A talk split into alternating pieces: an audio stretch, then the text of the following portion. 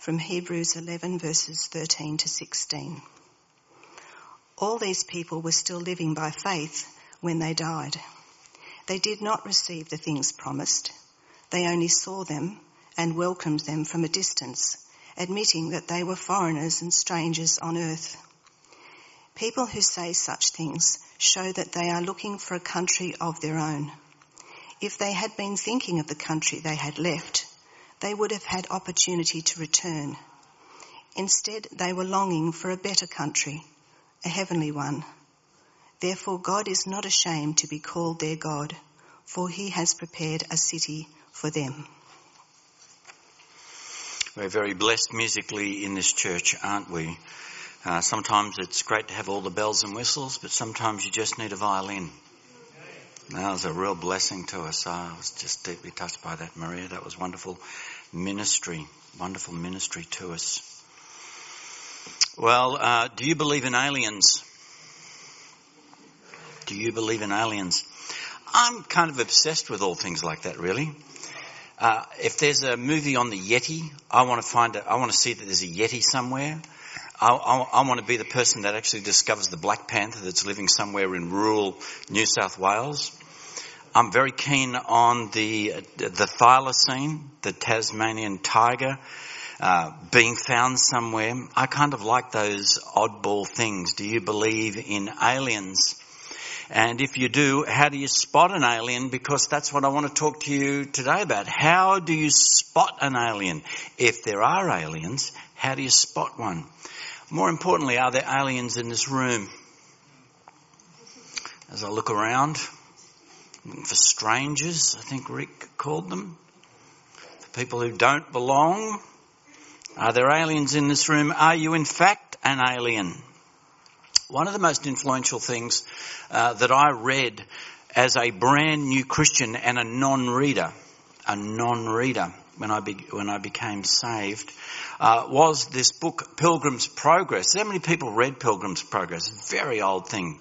Yeah, well, three or four Young people do not know what I'm talking about. It's a very, very old text by John Bunyan. It's centuries old. It's centuries old. Uh, I, of course, read it in today's uh, English version, and uh, mine's so old that I read it in about 1970, uh, maybe 73, and I've discovered this morning that the cover came off. So I bought it from some bookshop, and it was the princely sum of 45p. What's 45p? How much is that? Can I have that translated into the modern idiom, please, from an older person? Not much. Three shillings or something. It doesn't cost much. But I was enamored with the idea. The thing that, that, that in this book, as I read it, it's the story of a pilgrim going from one place to the celestial city to his eternal home and all the things that they encountered. And I understood from the outset of the Christian life that we are journeying through this world. And we encounter many trials and many tribulations and many temptations, but we have an ultimate destiny. We have an ultimate place. We are pilgrims. Pilgrims are people that go on a journey to a sacred place. And that's what that book uh, initially uh, impressed me with. And I've had that framework of my Christian thinking ever since the outset that we are just here on a temporary basis. And that we are passing through this world and we are going to our eternal home.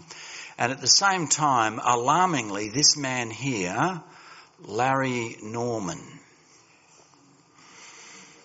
Somebody asked me rudely in the office, was that a picture of me as a younger man? Not far off it, was it really? Kind of looked a bit like that. I thought it was trendy. He thought it was trendy. We were both wrong. Um, he released an album somewhere around about the same time called Only Visiting This Planet, and I met Larry Norman once. He was giving a lecture at the Conservatorium of Music. Can you believe it? How did that happen? My youth worker took me and other people that were interested in musical things. And around about this time, only visiting this planet, he released this album. It was on vinyl, which is now back in trend. Hello, what's going on? All old things are new again. And he released this, this album and he, all I remember by the way from his lecture at the Conservatorium of Music was that in his first early performances, uh, they had no lighting so that they used to put a, just a, like a lamp, like a desk lamp in front of him which blinded him and blew him out to be about 45 times the size as a black shadow on the back wall. That's all I remember. I have no idea what else he told me about other than I think we had to be pretty good at what we did. But he gave this idea that we're only visiting this planet. And when we come across some of our texts, and I'm going to be uh, referring to our texts a lot this morning, in Peter, Peter picks up this same theme. Beloved, I urge you as aliens and strangers to abstain from fleshly lusts which wage war against your soul. Keep your behaviour excellent amongst the Gentiles, that is the non-Jews, so that in the thing in which they slander you as evildoers, they may because of your good, good deeds, as they observe them, glorify God in the day of visitation. One of the things as I researched this passage, I became immediately aware that there are numerous translations of the words that were in this particular passage, and I just wanted to try to get the nuance correctly. Uh, so what we're very blessed in our church to have Dr. Peter Bolt in our congregation, who is a long-time lecturer in Greek and probably one of the great foremost uh, theological thinkers and certainly, certainly one of the great Greek experts on New Testament Greek. So as I always do when, because at Bible college I may have majored in table tennis and not so much languages. I was young. I texted Peter and I said, what does it all mean? What are these words? Because they're variously translated. Aliens, strangers, foreigners, sojourners, uh, temporary residents, pilgrims, exiles, refugees. All those words are used in these translations. So I said, I'm going to go to the font of all wisdom. So Peter, I just texted him and he texted me back with what the Bible actually says. Isn't that helpful? Now, what he, he, he tells me is I'm trying to move this thing on. Yeah. Oh, I've gone too far. There we go. Back again. This word alien or foreigner or stranger, he says that the word here literally means the idea here is to dwell alongside someone from a foreign country. Uh, move in there and sort of dwell alongside them, but you're not really of them. You're a foreigner, especially one who is not naturalized. So you go and live in a country, you're there, you're amongst people, but you're really not the same as them. It's a little bit similar to what Rick was saying here today, but it's, it's an ongoing situation. You live in a place where you are a non-native, you are a visitor or a stranger. And I said, what about the other word? Because there are two Greek words used here which I can't really pronounce, but Peter can fluently apparently. He said this word here, stranger, also translated as sojourner, temporary resident, pilgrim, exile and refugee. He says the best way to understand this idea is it's like having a temporary visitor's visa. We dwell alongside people, but we're only here, and, and the emphasis here is that we're only here for a short time. And friends, this is how the Bible describes us. We've all temporary residents on earth. We dwell amongst people that don't honour God. We dwell amongst people that don't follow Jesus. We are on a journey. We are here for a season, but we're not here forever. There's this idea of passing through and a pilgrim is a person who journeys to a sacred place for religious reasons, a traveller or a worshipper. Brothers and sisters, we're pilgrims. Brothers and sisters, we're aliens. Brothers and sisters, we are on a journey while we live in this place. This is not our destiny. Hallelujah. Is there not a greater destiny ahead of us? Is there not a place of dwelling with the living God? Will you not spend eternity with Jesus? Will the time you spend on this earth, even if it's a long season, be so microscopically short compared to the eternity that you will spend with Him? We are here for a fraction of a second in terms of the world's history, but we will dwell forever with the Lord God. Our destiny is the celestial city. We are on a pilgrimage. We are wandering through this land. We are heading to another place. We are temporary residents. We are visitors in this place. And I love that as Peter um, wrestles with this, he gives us this great text in the previous chapter, in chapter 1 verse 17. He says, since you call on a father, and I'm reading from a translation known as the Berean Study Bible, since you call on a father who judges each man's work impartially, live your lives in reverent fear during what? During your temporary stay on earth. Do you think about that much? Do you think about that often? Or have you made earth your home? Is this the only place you ever think about? It's so microscopically passing that we have a greater destiny and a greater calling. I tell you what, as we grapple with this and understand it, it changes the way we think. In our Hebrews reference at the end of verse 13, it says that they were foreigners and strangers on earth. It's talking about the heroes of faith. They understood it. They got it. They, they knew that they were foreigners and strangers on earth. Yes, they were born on earth. Yes, they lived in amongst the people. And then in verse 15 it says, if they had been thinking of the country that they had left because they were on a journey, if they were thinking of the country they had left, they would have had the opportunity to return. But instead, they were longing for a better country, a heavenly one. Therefore God is not ashamed to be called their God, for he has prepared a city for them. That's us. Do we want to return to a life without God? Do we want to return to a life without hope? Do we want to return to a life that's got no eternal destiny? We have a great destiny laid before us.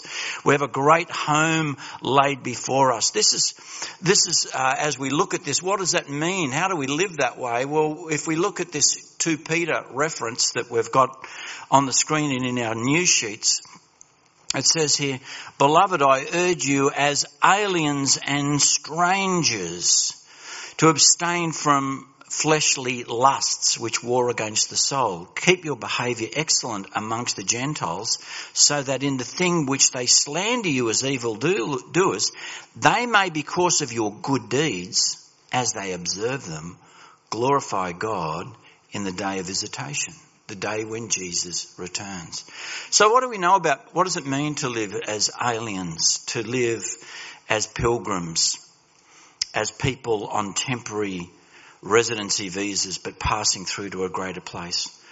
Well, aliens know this. Number one, they know that they are temporary citizens. They know that this residency on earth is not lasting. Number two is that they abstain from what they know is wrong. Look what it says there. Keep your behavior excellent. It says in the previous verse, abstain from fleshly lusts. So aliens, you know, how do you spot an alien? Well, an alien knows that they are a temporary resident on earth. An alien makes every endeavour to abstain from those things that they know is wrong.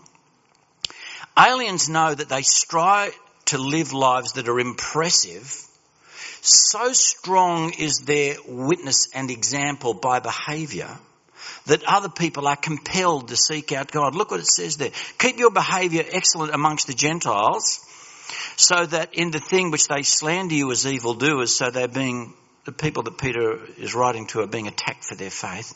They may, because of your good deeds, as they observe them, do what? What's the next two words? Glorify God. That aliens know that we are to live in such ways, such an impact, such an impressive way that when people watch what we do, they hear what we say, they observe what we do, they are drawn towards God. The hope of every alien living on earth is they live such a light that it shines a compelling light on others, that they would be drawn to Christ, that they would come to know Christ, so that when the day that Jesus returns, instead of being estranged from Him, they will be friends of Jesus, and it happens because of the powerful influence life that we live here on our temporary stay in this place. So they know they're temporary. They abstain from what's wrong. They live impressive, God directing lives. And above all, they desperately want people to come to Jesus And Jesus knows this tension that we don't really belong here. Another way that you can spot an alien is they know they don't feel fully at home here on earth. Here's attention for us, uh, because the earth's not a bad place. I mean, there are things that, it, well, it's a fallen place, it's a fractured place, it's a broken place, it's a painful place. But in some ways, it's a wonderful, beautiful place. God's thumbprint is still on his creation, yeah? His thumbprint. You can see that, the fingerprints of God over everything. He made this world beautiful. He made us perfect, made us in his image. So that we live in this, this tension that the, you know, we live on earth. It's great. It's still like God, but that we know that there's a world order that is against God. We don't feel fully at home because we're aware that the values and beliefs that we live by are so foreign, so foreign to governments and others around us that they just don't get it. So Jesus says to his disciples, trying them to get to understand their relationship with the world, I've given them your word, he, he prays, and the world has hated them because they're not of the world, even as I'm not of the world. I do not ask that you'll take them out of the world. That's important principle. We're not to retreat, but to keep them from the evil one. They're not of the world, even as I'm not of the world, but sanctify them in truth. Your word is truth. As you sent me into the world, I have sent them into the world. So aliens know that they don't feel fully at home here, but they know they're on a mission. Do you understand that? Do you sense that? Do you understand that you're on a mission, that you've been sent here by God to live such an, a persuasive life that other people, as they see your good things and the way that we encounter other people, may be drawn to God to ask the God questions? So they know they're not fully at home. That's one of the signs of an alien. Here's another sign of an alien is that they're conscious of their eternal home. They remind themselves, I believe it's got to be deliberate. I get so caught up in what I've got to do this week, this day, this month, this year, that I need to actually force myself to stop and think and remind myself that I'm a pilgrim on a journey. What about you? Is it just me that struggles with that? I just get so embedded in what I'm doing that, you know, as I read Colossians, I'm thinking, wow, do I, do I do this? Therefore, if you've been raised up with Christ, keep seeking the things above. Do I do that? I think I struggle. Where Christ is seated at the right hand of God, set your mind on the things that are above, not on the things that are earth. I'm going to try to, we're trying to move some real estate down in, um, in Victoria to relocate to something and put an investment in a warmer climate at the moment. Well, my thing's on earth. My, you know, my focus is on tradesmen. Who's a painter? Who's a, can I find a carpenter? Who's going to do this? I need a gardener and all those kinds of things. I'm rattling around in all my spare time trying to get a, an old weatherboard home ready for sale so that, you know, I'm finding this is a real tension. As I preach this sermon, my brain is in house preparation mode and it's hard. And so in Philippians 3, um, 20 to 21, I'm reminded to, I'm reminded that ultimately my citizenship is in heaven. That I'm, I am on a temporary residence visa. We eagerly await a Saviour from there, the Lord Jesus Christ, who by His power that enables everything to be under His control will transform our lowly bodies so they'll be like His glorious body. Uh, aliens know, here's another point about an alien, they know that their wealth is not their worth. They identify that their worth is not in their wealth. Because Jesus said to them, watch out, watch out. Be on your guard against all kinds of grief because life does not consist in the abundance of possessions. It's not the name of the game. So aliens know a few things. They know that, that, that money is a wonderful servant, but a lousy master. They love people and not things. They use things and not people.